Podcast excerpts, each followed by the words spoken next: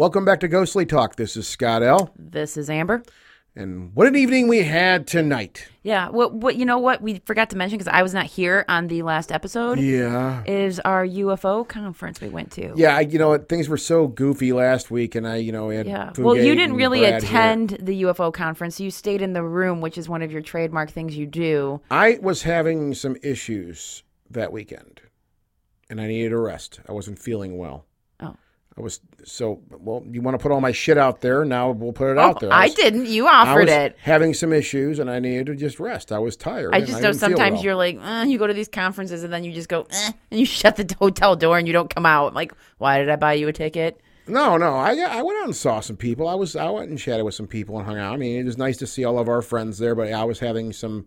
The- Well, the thing with my head, I was telling you, you know what I'm The talking twitches. about. The twitches. The I was- twitches. They came back, and it just was bothering me, and it just kind of put a damper on things a little bit. But regardless, it was a fantastic time. We got to see all of our friends. It's and I love that. I, lo- I just love that conference center. I No, love that being on the water. It's uh, to anyone out there again. I can't say it enough. That is a wonderful UFO conference.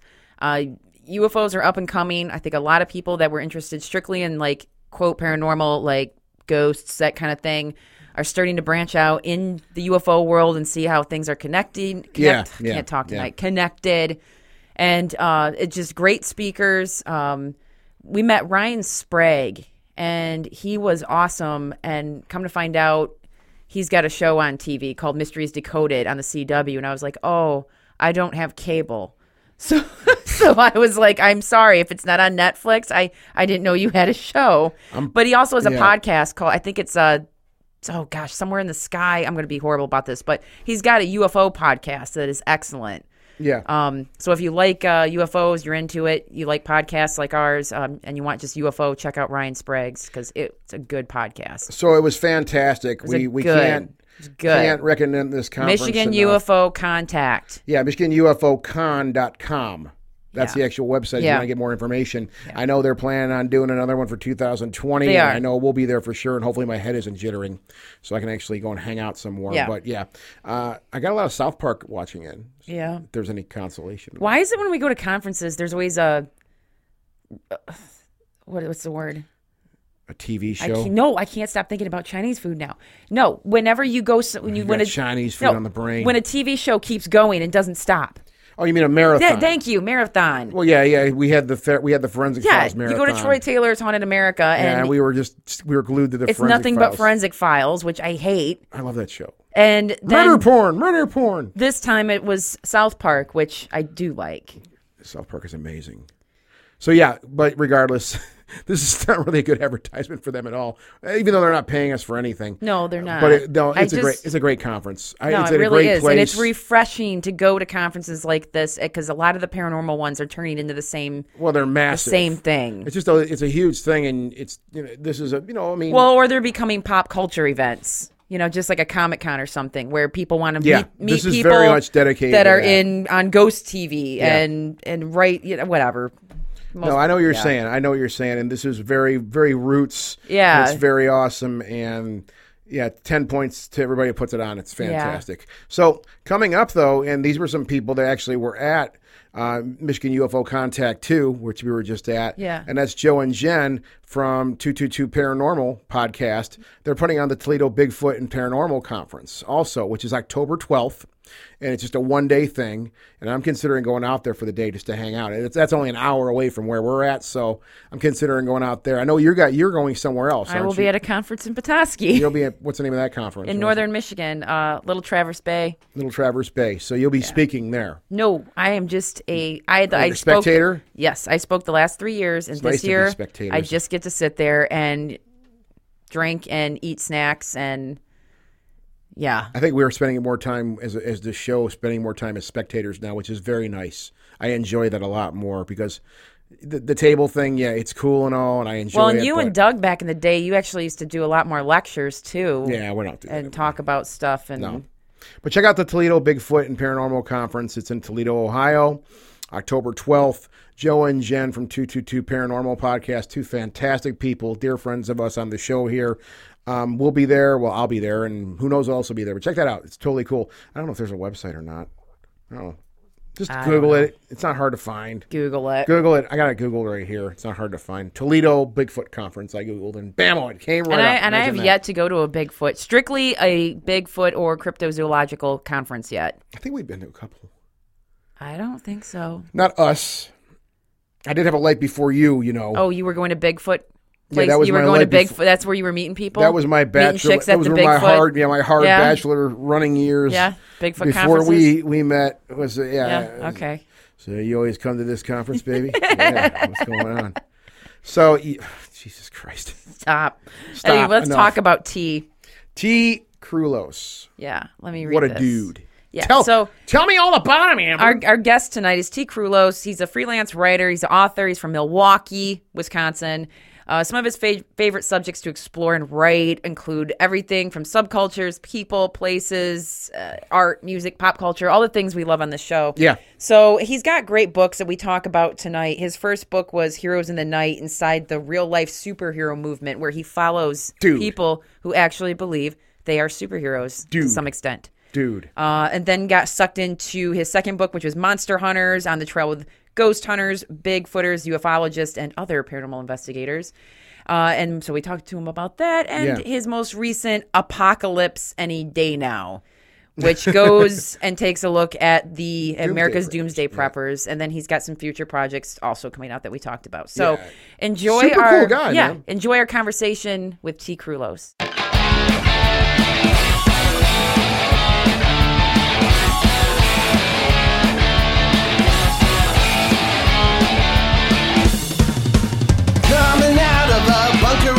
Michigan,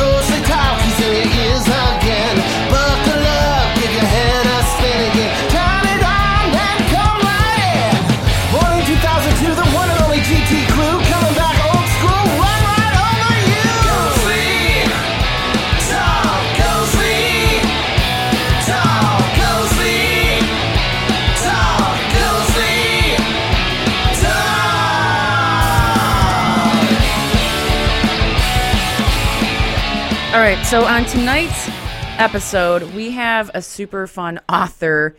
Uh, if you're out there and you listen to Coast to Coast sometimes, uh, they have so many different guests, and not all of them are always as entertaining as you want them to be. And years ago, Tea Krulos got my attention one day when I was terribly bored at work and entertained me the entire time he was on Coast to Coast. So when we were thinking about future guests to have, I had told Scott, like, we have to have T. His Yeah. books are amazing. The interview was hilarious. I just remember there were certain parts of it that I got to ask him about tonight. So anyway, T, welcome. Thanks for coming on the show. Oh, thanks for having me. Yeah. So okay, you're the author. You, you okay? You live in Milwaukee, correct? Yes. Okay. So you're just across the sea from us. From okay, we're over. I'm well. I'm from Grand Haven, so just across from Lake Michigan, and then we're sitting in Detroit right now. But so we're kind of neighbors in a weird way. Uh, but you're the author of awesome books. And what I want to ask you first is about your superhero book. Uh, diving into the subculture of people who truly believe that they are superheroes and they go out and like fight people. yeah. I, which I think a lot of people yeah. out there have a fantasy to do, but they don't actually act on it. and I was intrigued that uh, one of the subcultures or one of the groups of people you followed were actually from Detroit. And I would love to hear about Yeah. those. I would love to hear about the Detroit one, scene. that's where we are right yeah, now. please tell us all Yeah. about this. Good T. Yeah. Okay, sure. Well, so so to back up, this is um, about ten years ago now already. Um, but what happened was I was I was on the bus and I was reading the newspaper, and there's this fun column that's syndicated around called News of the Weird. Um, and there was just a really short blurb in there that said, "Hey, there's this group of people and they're adopting their own superhero personas." and uh, some of them are actually going out and trying to fight crime. and you know, I definitely was a, a comic book fan growing up. Yeah. And, and uh, I read this, and it it went away for a second, but then it, it kept coming back to me, and I was like, "Wait a minute, what are they talking about? you know, what people dressing up like superheroes? It sounds really crazy." Um, so I, uh, when I got home, I did a Google search to see if there's any real life superheroes in Milwaukee because I was like, I definitely want to meet someone if there's someone doing this here. Um, so there was a guy named the Watchman, Ooh. and um, we set up this meeting one night at a, a park near my house. You know, because you don't you don't meet a superhero for coffee or or whatever. Right. So um, we meet up in this park, and and there he was in his costume, and I was like, wow, this is for real. What, what was he wearing? Um, he's wearing he has a, a red rubber mask, a cowl. Um, he's got red gloves, and he's got a shirt with his logo on it, and then a trench coat and, and boots, wow. you know, and and a sort of utility belt of sorts. Um, so I became really fascinated. I had a very interesting conversation with him that night, and I didn't think he was totally crazy. You know, I was like, okay, I, I get some of the stuff that you're talking about. You know, Yeah. it's very interesting. Well- um, and I didn't have a book deal at, or anything at that point, so Yeah. I would just um, work and save money. And, and when I had a little bit of extra money, I would take a trip out to New York and, and meet the guys out there, or I'd go to San Diego and, hang out with some real life superheroes there. And I slowly pieced it together um, until eventually it became a book, Heroes in the Night, which was published in 2013, and that was my first book. But yeah, there there was a group. I don't know if they're still around at all, but they were called the Michigan Protectors. Huh. Um, and they actually were a little bit controversial because um, I'm sure most of the members were trying to do good things, but there was an incident where one of the members named um, Bee Sting, who I believe was actually from Flint, Okay. Okay. and uh, he had there was a like trailer park type of thing, and the manager had asked him to sort of patrol this area because he was having some trouble with people that lived there. Um, so this guy came riding into this park um, on his motorcycle and was being really loud and bee sting like kind of jumps out of the bushes or whatever with a shotgun Oh. Uh, uh, and basically pulls a, a shotgun on this guy for a, a noise violation, you know? yeah. And um, this guy is like, whatever, you're not going to tell me what to do.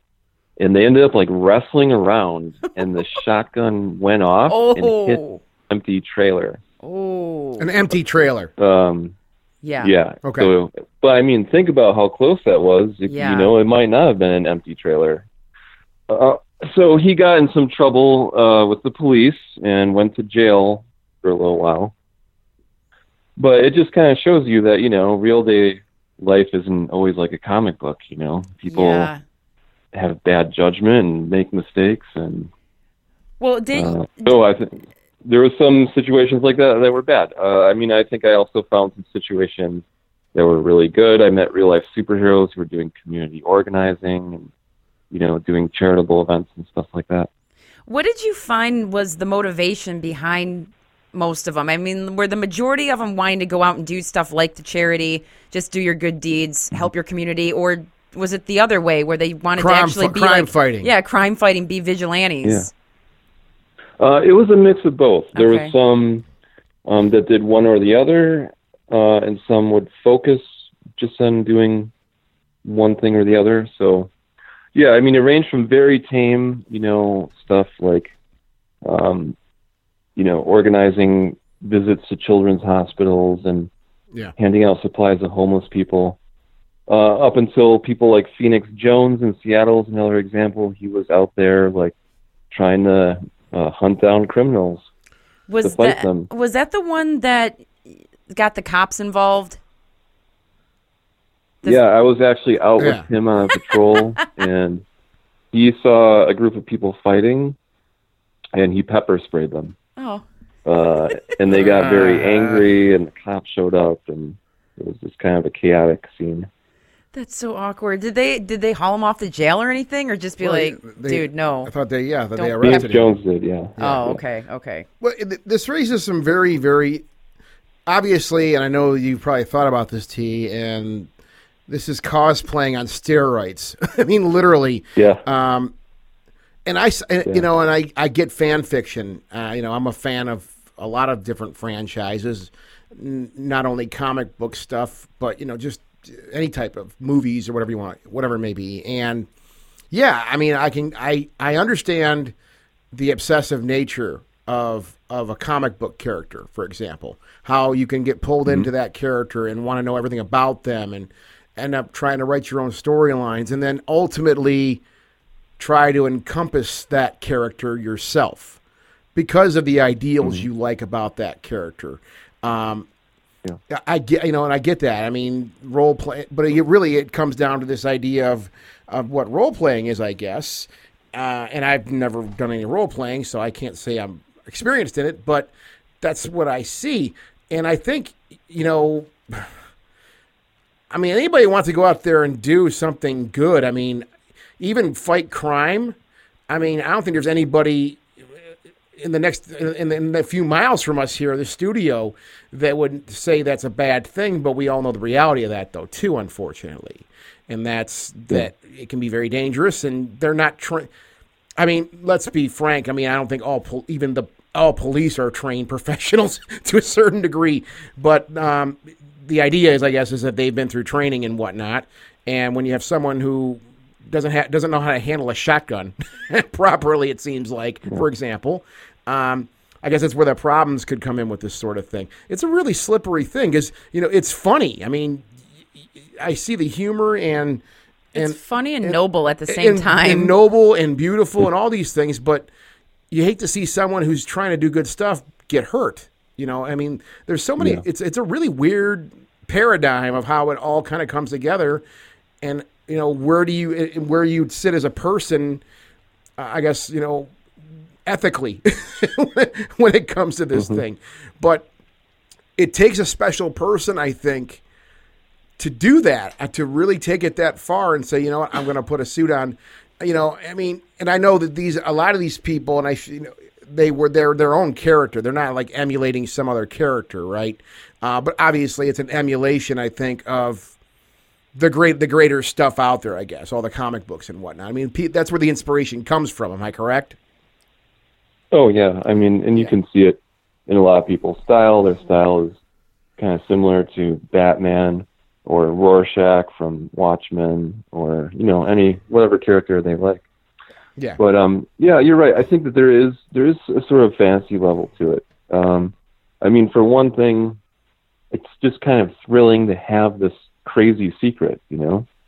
Even tangentially, uh, I was, you know, I, would, I was working on this book, and uh, I had a day job, and my coworker would be like, "Oh, so what are you going to do this weekend?" And I'd be like, uh, no, "Nothing much." But in my head, I'd be like, "I'm going to go out on a patrol with some real life superheroes." you only knew that. This is such a great secret that I have, and you don't know about it. There's kind of this thrill that I'm leading this comic book style double life, even if it's not as exciting as something you would see in the comic book. And then, yeah, there's this sort of thing, something I thought about, and I think maybe one of the reasons I got interested in it was um, when I was working on this book, I lived in a neighborhood of Milwaukee that was, I mean, a really cool neighborhood. A lot of musicians and artists and, and writers live there. Um, but, you know, it has some crime problems. Um, and I've had friends who have been very uh, violently mugged in that neighborhood Oh, for sure, as well as other crimes. So you know, you hear a story like that, uh, and you or you see a picture on Facebook of your friend with a black eye because they got beat up and had their ten dollars stolen out of their wallet, and you know, I was like, yeah, it makes you angry, and I was like, I wish I would have been there dressed like Batman. I would have jumped out of the the shadows and you know, saved my friend and punched this bad guy.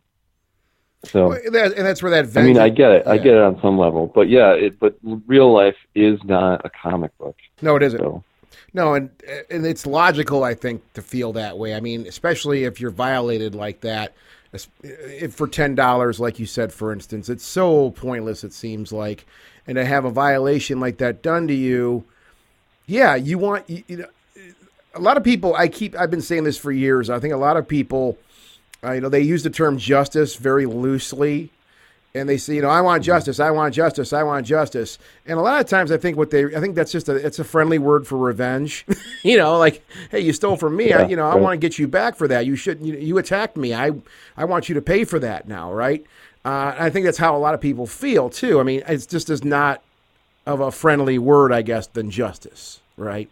Um, Yeah. However, yeah, it- would be great just to be that that all-seeing eye over a city with a cool costume, and nothing gets away from your radar. And anybody that's got a problem, you handle it, right? I mean, it's a utopian type thing that it's this beautiful idea, but yeah, unfortunately, it isn't how the real world works. Yeah, it's exactly. it, it, it's but it's it, but to see people take it that far though that's what fascinates me is it because i admire anybody who's willing to take their you know their passions that far or or their art that far even to you know even though i don't necessarily condone it even to take it into dangerous territory like that i still have to take my hat off to someone who's willing to go that far with it. i think that's absolutely fascinating Yeah. T, T, did you encounter anyone yeah. who genuinely believed they had powers? Uh, um, oh god i didn't even, I didn't even think about that part wow Um, there are, I would say, a very small handful of people um, that are in the real life superhero community that claim that they have some sort of power. Okay. Usually, it's some sort of metaphysical power. You know, like they can read people's minds or influence people. Um, but those those people are considered to be fringe within this fringe movement. Oh wow. So the other real life superheroes are kind of like, yeah, you've got superpowers, okay, buddy. um, thanks for hanging out. I don't know if I'd want to be the fringe So- guy in the fringe movement. No. yeah Yeah. yeah So there's a couple people. Hmm. wow i didn't i didn't even think That about would make part. sense though that like someone's obviously not going to have laser eyes. Like they would be saying I can read your mind or I can control your thoughts. Like makes total sense that that would be their power they'd be claiming to have, but Oh, Yeah, I don't know. Awesome. Um, anyway, the, your second book, Monster Hunters, on the trail with ghost hunters, Bigfooters, ufologists, and other paranormal investigators. This is kind of our realm of of expertise here. So, what got you inspired to follow this group of weirdos around? I say that affectionately. yeah yes. Um, well, uh, for one thing, I've always had an interest in this subject matter. Um, as I kind of say it in the the beginning of the book, when I was young, you know, this was before, um, you know, and maybe millennials won't understand this at all, but this was before the internet, um, you know, and there wasn't really much that was interesting to watch on TV. Right. So I spent a lot of time at the library. Yep. Um, and I very eagerly got any book I could find on Bigfoot, UFOs, the Bermuda Triangle, ghosts, all that type of stuff. Um, so, you know, I had a very heavy interest in that growing up. I finished Heroes in the Night, and um, uh, my publisher was like, What do you think you might be interested in doing next? And I was like, Well, you know, I always see these people on reality shows and, and stuff like that. But I'm really curious to to figure out how much of that is um, actual reality and oh you know what these people um, was all about. You know, so I started putting together this sort of wish list of different people I wanted to meet. Um, so I wanted to meet whoever the Grand Master of cryptozoology was, and I Oh. found that to be Loren Coleman, Yeah. Coleman, who yeah. the International Cryptozoology Museum. Um, so I got to go out there and visit him, which was awesome. Um, there's a local team here in Milwaukee that I ended up following around um, as much as I could, called the Paranormal Investigators of Milwaukee. And uh, you know, I went to their team meetings and I went on investigations with them, and got to know them personally.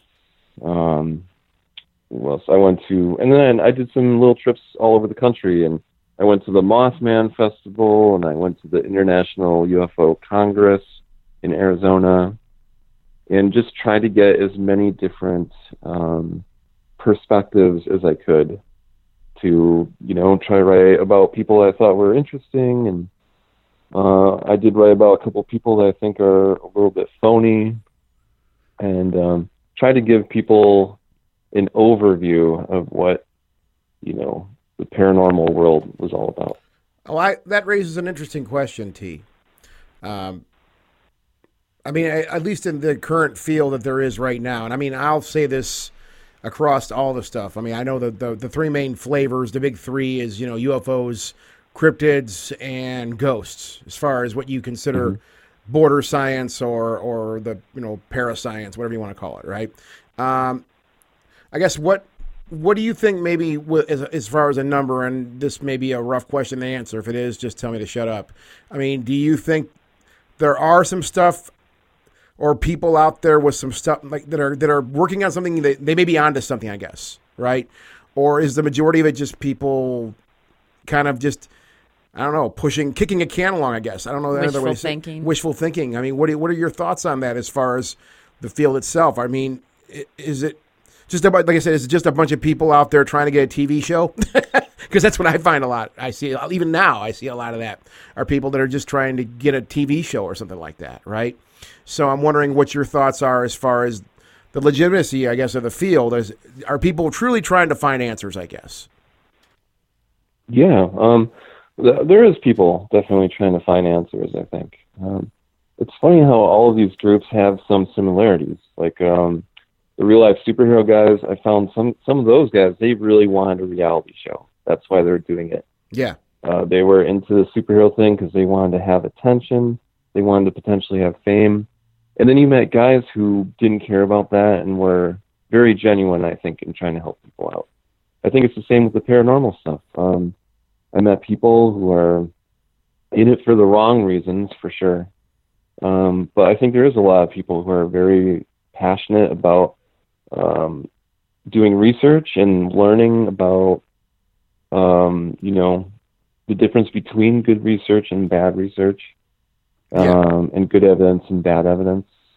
So I definitely met a range of different people, and I, I think there's um, good, genuine people out there. But you're right; it, it often gets overshadowed by um, people who are seeking attention, or you know, maybe just seeking for their own personal attention. You know, Yeah. Yeah. uh, I mean, I'm not trying to be, not trying to be negative about their it. life.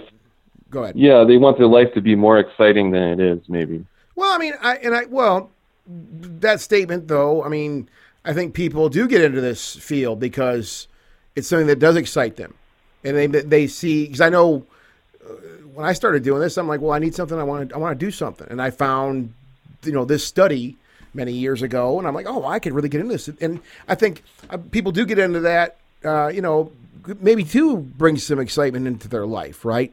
I think a lot of people who especially get into ghost hunting and that that, that field, they find out very quickly that it's not the most exciting field to get into as far as doing Right, field yeah. research is concerned.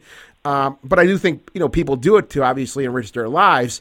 I think you know from my observations over many years now, I think a lot of stuff gets clouded over time, and people, yeah, there there comes that star factor or star power thing or whatever you may want to call it, and people go, "Oh man, I can maybe get a TV show now. Wow, this is great." And I think sometimes the goals or the mission may be changed over time as a result of that.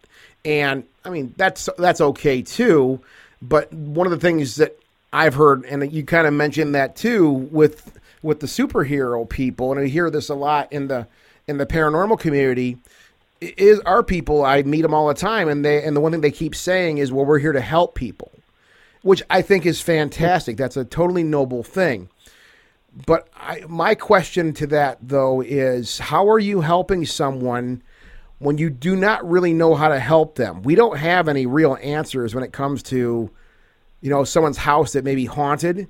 No one can definitively tell you what that is and prove it to you what it is also so the question i have for that always is how are you really helping people when you don't know how to help them in the first place right and that's not to be a mean or a jerk or something like that but I think it's a legitimate question to ask groups like that. Like, what are you doing to help them? you're you're taking pictures and audio and you're showing it to them, or you know whatever it may be. If you're bringing sensitives in, so that's a, that's a question. Th- Did you hear that in your travels from paranormal groups of that sort? Was that one thing that you heard from people? Yeah, um, I mean, and sometimes I think people are um, doing clients a disservice by frightening them. You know, exactly. Well, They don't yeah, necessarily know what's going on. yeah, and that's what I think you said: good evidence and bad evidence. Well, and T's book was written only in 2015. It's not that old, and No, since, yeah. since even that time, there's been this whole emphasis on the demonic. And uh, you know, Yeah. it's a demon in your house. There's- you got a demon in your and house. So you got to call someone, or you got to go talk to this guy. It's like wh- Yeah, what? yeah. Like you know, like you That's not, can't- and that's not to be hard on people. I mean, I think most people have good intentions. They do really want to they help. might, and they people. might truly believe like there's a demon in here, but it. Mm, But my but my my thinking, I guess, to kind of put it in perspective, is, um, if somebody I know is on drugs, you know, they're having a problem with substances or whatnot, and they come to me for help. Well, I may be able. I mean, I have a lot of good advice for people that have problems with substances. However, I'm not a trained substance abuse professional, right? Um, so Yeah. I could be doing them a disservice in the long run. So I'm going to send them to a person who is a professional in that. And I don't think there really are people that have that kind of knowledge yet. That's my only thing that I, I'm kind of concerned about.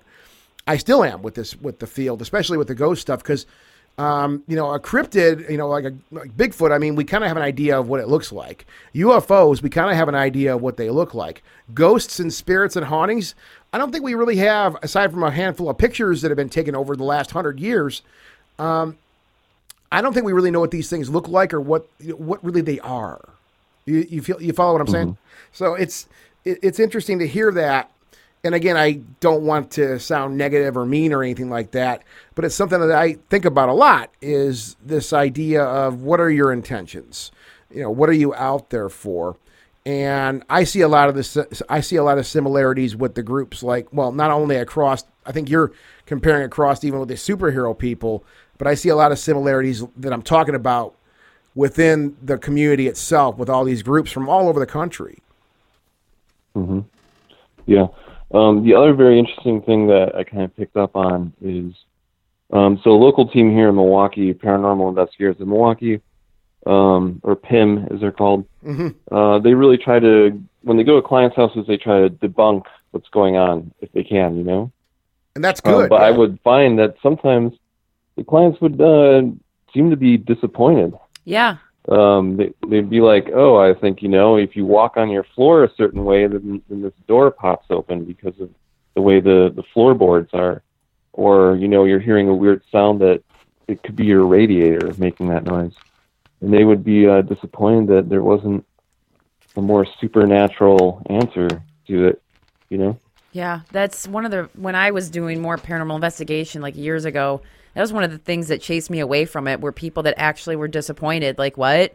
Well, no, I'm not crazy. I know it's not that squeaky floorboard. It's you know, it's yeah, it's that demon or it's that ghost we see every night. Like, and, and I I don't know if people feel stupid and just want to be like, no, it's a ghost. It's what I thought it well, was. they don't want to be wrong. They don't wanna be have, wrong. They, they have an opinion on what's going on. and They don't want to be wrong. it, you know it's exciting to have a ghost in your house or there's also been times that we've known people that teams have gone into places like such as like the infamous bed and breakfasts out there that they want you to verify that their place is haunted because they're going to begin marketing that yeah. as a place Yeah. to sleep and spend the night so it's just like oh it's disheartening like no um but no i think every group should go in though and that's the best way to do it is debunk stuff you know if you walk away like sorry this um, hmm.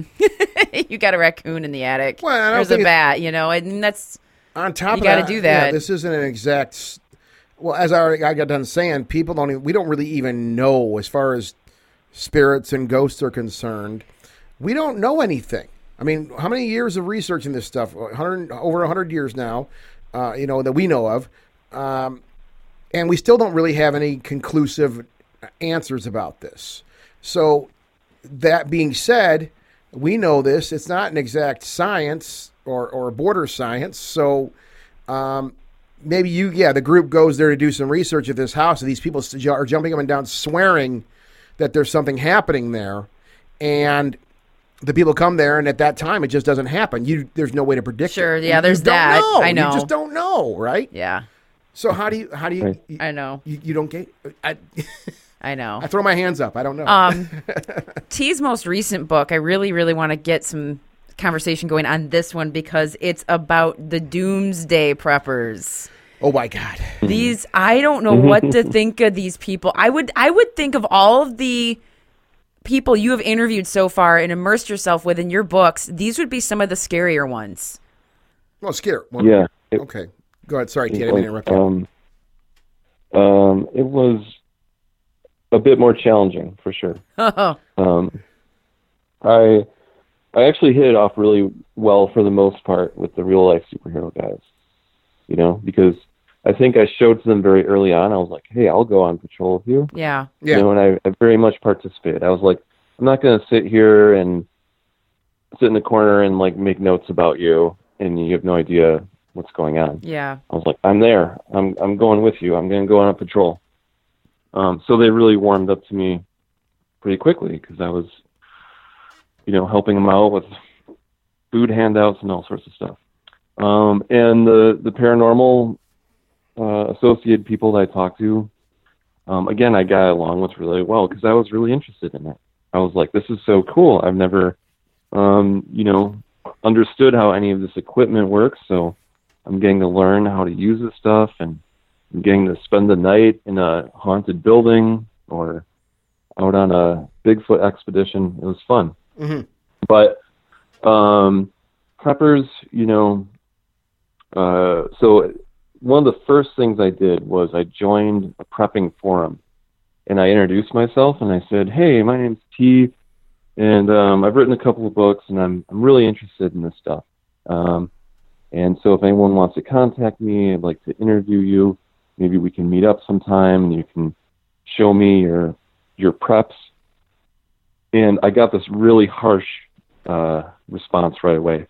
People were responding to me on the forum saying, "You're in the wrong place, buddy," and um, you know, here's this uh, big city guy that's going to try to make fun of us, and Yeah. you know, I was like, oh, this is going to be a tougher group of people to try to, you know, get immersed into. So it took some time, um, but I eventually started talking not just to preppers, but kind of a range. I always try to get a good range of different types of people. So I got some people that would call themselves homesteaders that are just kind of living off the land, you know. Um, and then I talked to your more average preppers and just explored a lot of different ideas about uh, people's ideas on how the world might end or, you know, completely change as we know it. So it was interesting. It was fun. It was also uh, frequently kind of depressing. Yeah, yeah. Yeah, I can imagine this one. What was the most common uh thing that people how, how did people think the world was going to end? From the people Um, you talked to. Uh, there's a pretty wide range of things. I mean, one of the things I explore is all of the ideas of an actual biblical apocalypse, which I think that was one of the things that got me rolling on this book. I've always been amused to see people who are like, the world is going to end and it's going to end October 1st, 2019, you know? Yeah.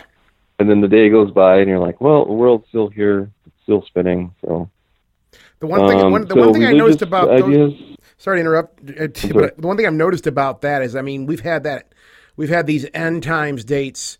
I mean, dozens and dozens of them over the last Yeah. decade from different groups of people. And the one thing I've honestly noticed is on those days, the weather seems to be its nicest. Like the weather, they're like glorious days outside for some reason. And it's like maybe it's just because you, you know, you're expect, you know, I don't think anybody. I kind of always scoff at that stuff, like, oh, whatever, you know, this is another group saying the world's going to blow up here. Uh, but I think anybody kind of has that little morsel in them. They're like, but what if? what what if they're what if these people are right? So I just noticed that the weather always seems to be really nice on those days. I'm sorry to interrupt you, but I had to point No, that out. okay. Um, yeah, uh, and and like you said, we've been through it over and over. I remember there was this all this scare about Y2K in the year 2000. Oh yeah. supposed Yep. to be a Mayan apocalypse Yeah. in 2012. Um, there's other dates that have been predicted. I talk about there was a blood moon prophecy that said the world was going to end in 2015. Um, in addition to the religious stuff, I think the stuff that's more down to earth than that, um, a fear of like a civil war situation or a world war situation, um, where the world doesn't necessarily end, but there's a sort of nuclear holocaust. Yeah. Um, I was just I've just been watching. Um, you know, I know it's been out for a while, but I've just now been watching Chernobyl on HBO. Oh man. Oh, you just it's opened a, up It's a a, can. very, I mean, it's a extremely frightening show because imagine that on a larger scale. You know, the world would be in in big, big trouble. Um, so, and then another topic I talk about in the book is um, climate slowly changing and um, some of the effects that could happen from that. Um, you know, whatever the causes may be. But you know, there's a lot of extreme weather that could significantly um, change things. And yeah, I mean, epidemics, stuff like that, all could um, not destroy the entire world, but you know, certainly make it a different environment.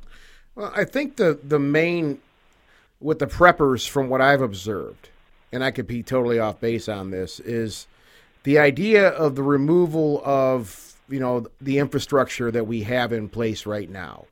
Um, obviously, that's the idea that that term living off the grid and stuff like that. Those are people that, like you've already said, they live off the land. But I, to me, I've always thought that the prepper people were the, you know, they're prepping obviously for the entire infrastructure to be removed out from under us through things like you said, like nuclear war, like extreme weather. You know, I mean, things that you know we take for granted. Really, I mean, the power, especially of of of Mother Nature and how weather works on this planet. I think you know that's the big thing for me i've been watching is just the removal of infrastructure like you said you mentioned in chernobyl i mean that that was kind of a different idea on that but yeah you're fighting in their big thing was like we're fighting an invisible enemy here. We don't know what to do. We don't know how to battle this thing. Uh, and they're obviously they did a lot of nasty things though too in the midst of that as according to the story. Uh, but you still had hundreds of thousands of people who were affected by that disaster, by you know, by what they did. So I mean, really, to me, it, it, again, it's a removal of the infrastructure because you know, you, now you're being put on a bus to go God knows where, and you have nothing. You've lost all your possessions, right? So, I guess my question with the Doomsday Preppers is, you know, they're obviously. I mean, I guess their their idea is to is you know to get ahead of the game. Am I correct? Really, I mean, to, and that's what the whole term prep is, correct? Yeah. So, I mean, it's, Um, it's kind of a ridiculous question, I know, but I'm trying to really I understand what they're doing exactly. Yeah. Uh, so one more thing I'll mention really quick. Yeah. Because you're talking about infrastructure. Mhm. One of the interesting books I read while researching it um, was called Lights Out by Ted Koppel, which Ted Koppel, you know, is not some tinfoil hat wearing guy. No, He's a classic uh, news anchor, but he wrote this very frightening book that showed exactly how weak our electrical grid is Oh, in yeah. this country. So uh, just imagine how much almost everyone relies on electricity for day to day life. yeah, And then imagine that system being taken out with the snap of a fingers and not being able to be reconstructed for months and months Mhm. and months. You know, it would be a, a huge disaster. All it on a large scale. yeah, Yeah. All it takes is an EMP detonated, Yeah. and then or, and or even like a massive solar flare from the sun, which some of our researchers we follow, like Robert Schoch, um, Yeah. out there, has often he he wrote a whole book on that. This could actually knock out our entire grid, uh, just a massive solar flare, and that's something you know that's something beyond our control. An EMP attack, Yeah. that's you know that's well, I mean, I, I can terrifying. I can speak from firsthand experience on this too. In 2003, here where we live in the Detroit area, there was a massive grid failure uh, it, that went statewide. It was massive, like the whole state shut down. And, yeah, and that went up into New York and all kinds. it- Yeah, it went. It, yeah, it did. It it was like the whole damn top of the country. It seemed like the, uh, or at least the the, the northeast. northeast. top of the country. We lost everything. I don't know if you guys were hitting Milwaukee on the other side of the lake, Tea, but this was 2003, and I remember that the power. I mean, we had no power. We had nothing, and we just kind of crashed out the first night at the house.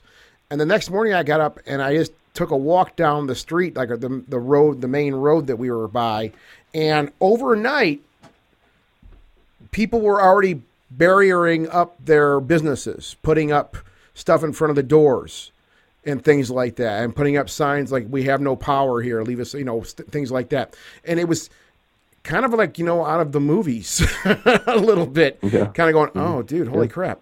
And it scared me a little bit to see that. I mean, this was just a little bit. I mean, this was just a couple of gas stations I saw that had their their their doors barriered in because they had no power. And I mean, just that one resource we have, like you're saying, how much we depend on that, and if that's gone overnight, it's chaos. And that and, and that and it's chaos. So I guess as far as the doomsday prepper people are concerned, I don't think electricity is in their game plan. am, I, am I correct? I don't think. Yeah, they're- no. Uh, to get back to your original question, Yeah. So a lot of preppers, I I get it. Okay, um, I met a couple of preppers up in Sheboygan, Wisconsin, Yeah. which is probably actually a little bit closer if you go directly across the lake from here. Um, but anyway, you know, uh, they were willing to talk to me, which was great, and they showed me around their houses. Yeah. And they're saying, you know, a lot of people nowadays they don't know how to fix the engine in their car Yeah. they make engines so you can't really fix them easily. A lot of people don't know how to tie a, a secure knot or start a fire.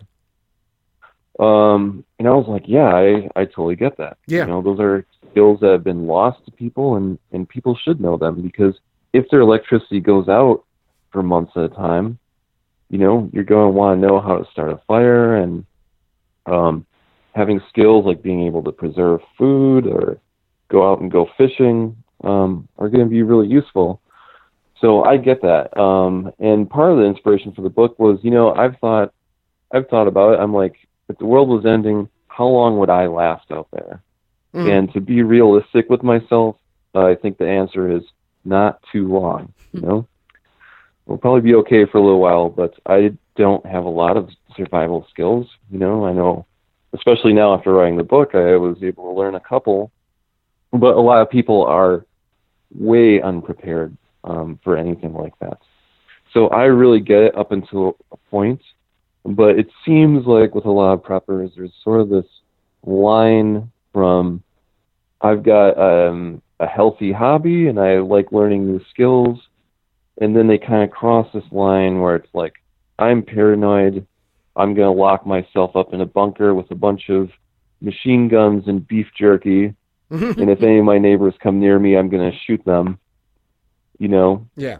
I think that there's there's a certain point where you have to also, um, you know, I wouldn't want to live like that. I wouldn't want to live locked up in a bunker with a bunch of guns, afraid that everyone else is going to kill me. I'd rather die, to be to be more honest. Um, so I think you know, there's kind of a, a line that people step over between um, prepping and being prepared for something and just being paranoid.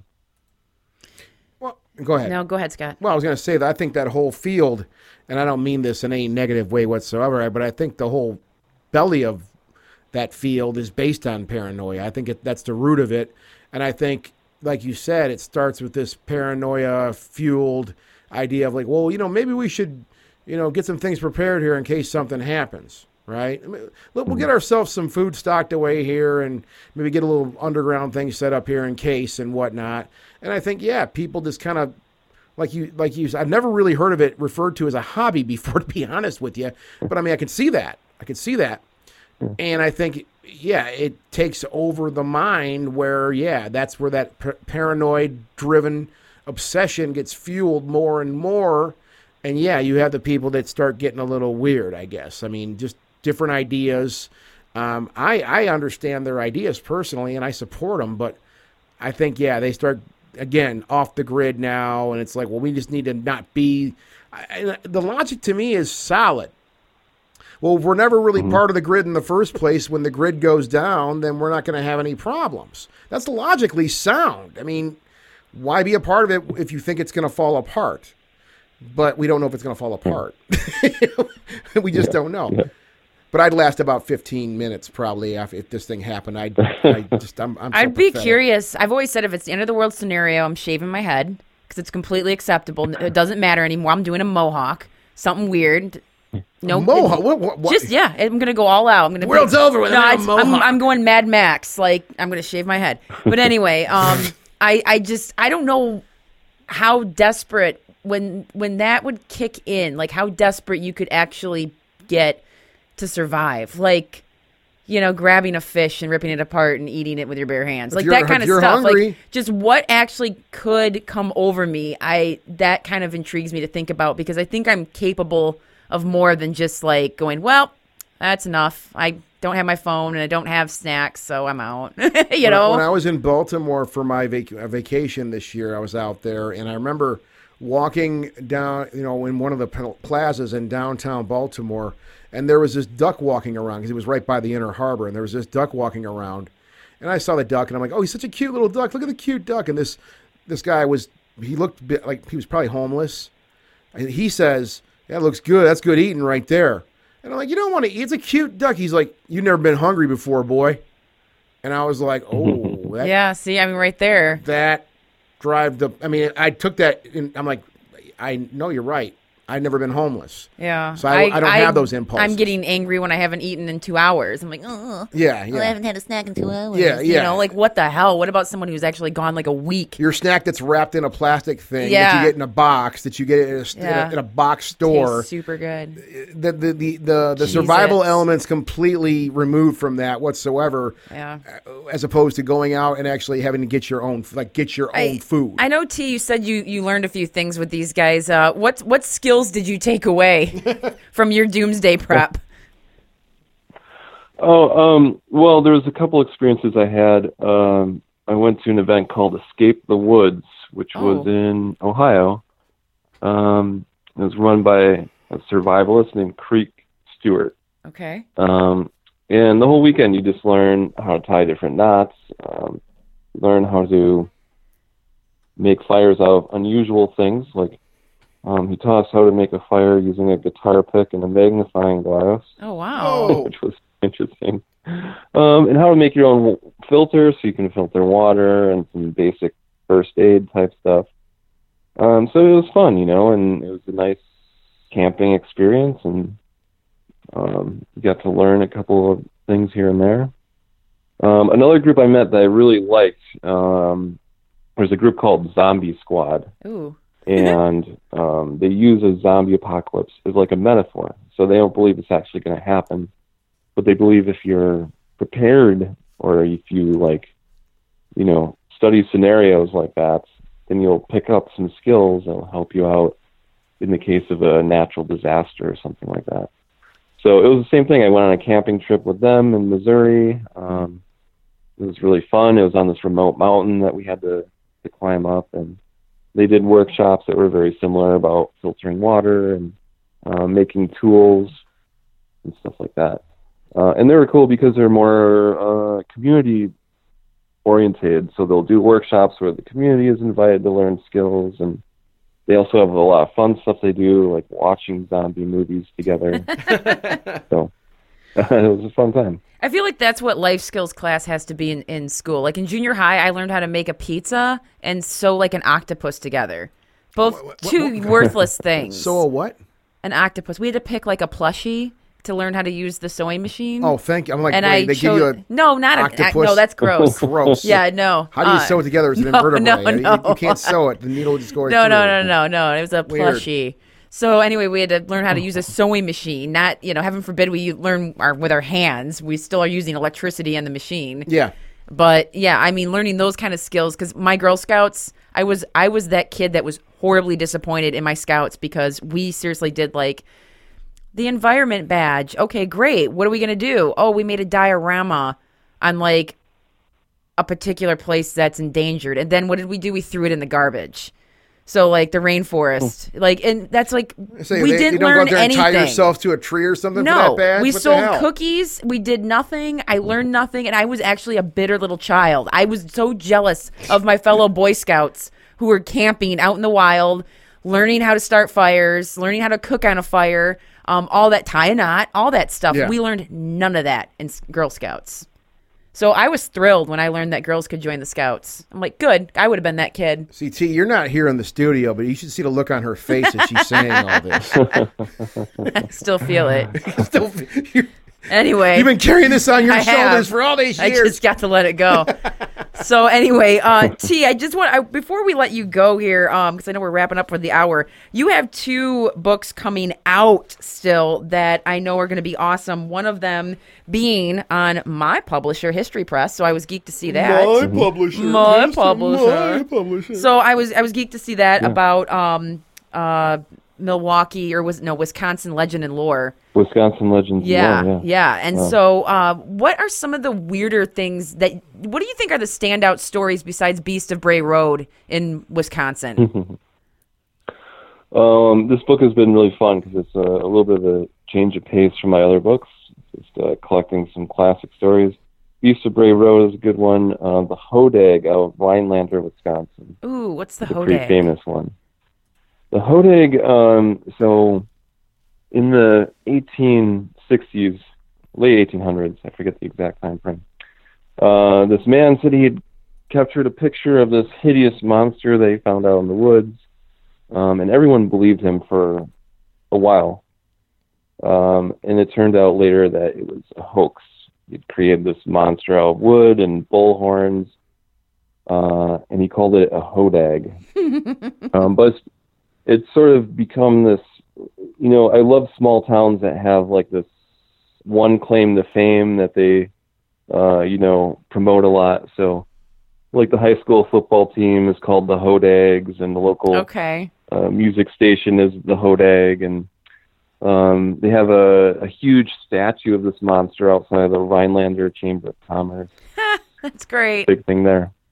Um, I have a chapter about different ghost lore. Of course, there's tons of ghost stories all over Wisconsin. Sure. Um, uh, so I, I run through not all of them, but some of the more well-known ones, like the Pfister Hotel here in Milwaukee, um, and the Ridgeway Ghost, which is a real classic ghost story from western Wisconsin.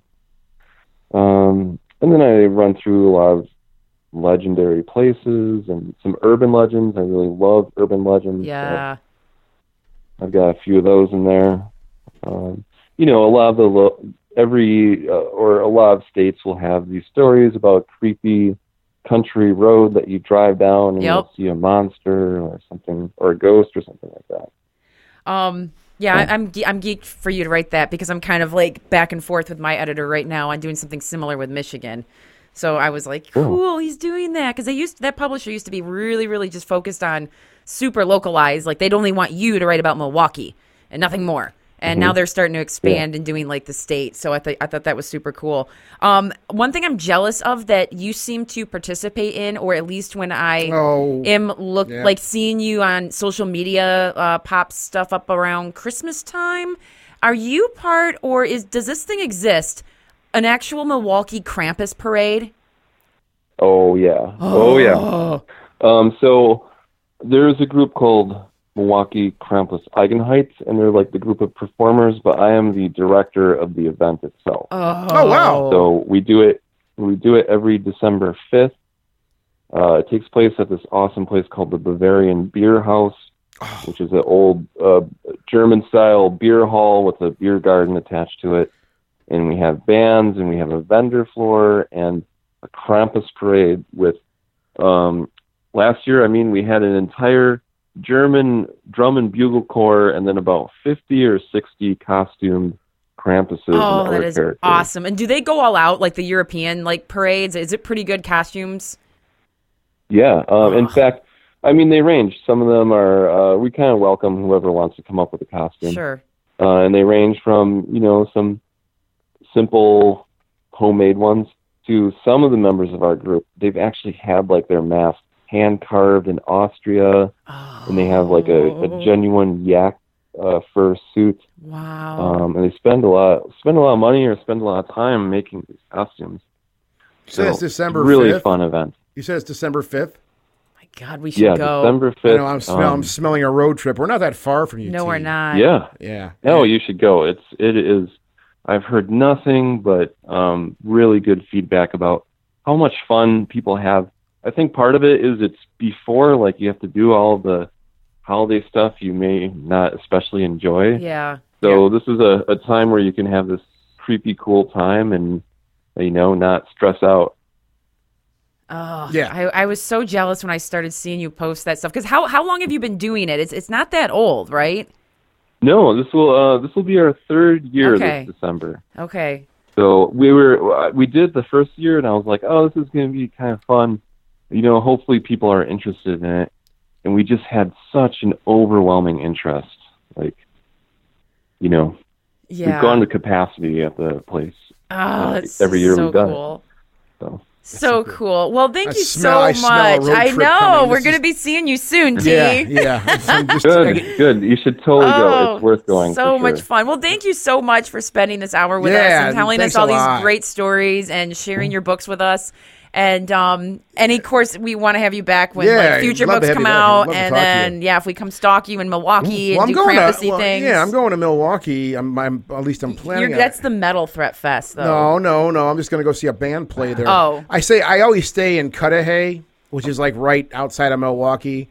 Um, Yeah. there's a hotel there called the Sheridans that I, I Oh, just, yeah. it's my favorite hotel to stay anywhere. I've I've come out to Milwaukee for for a, a, a couple of music fests uh, over the last few years, and I somehow stumbled upon this hotel, the Sheridans, which is a very old building.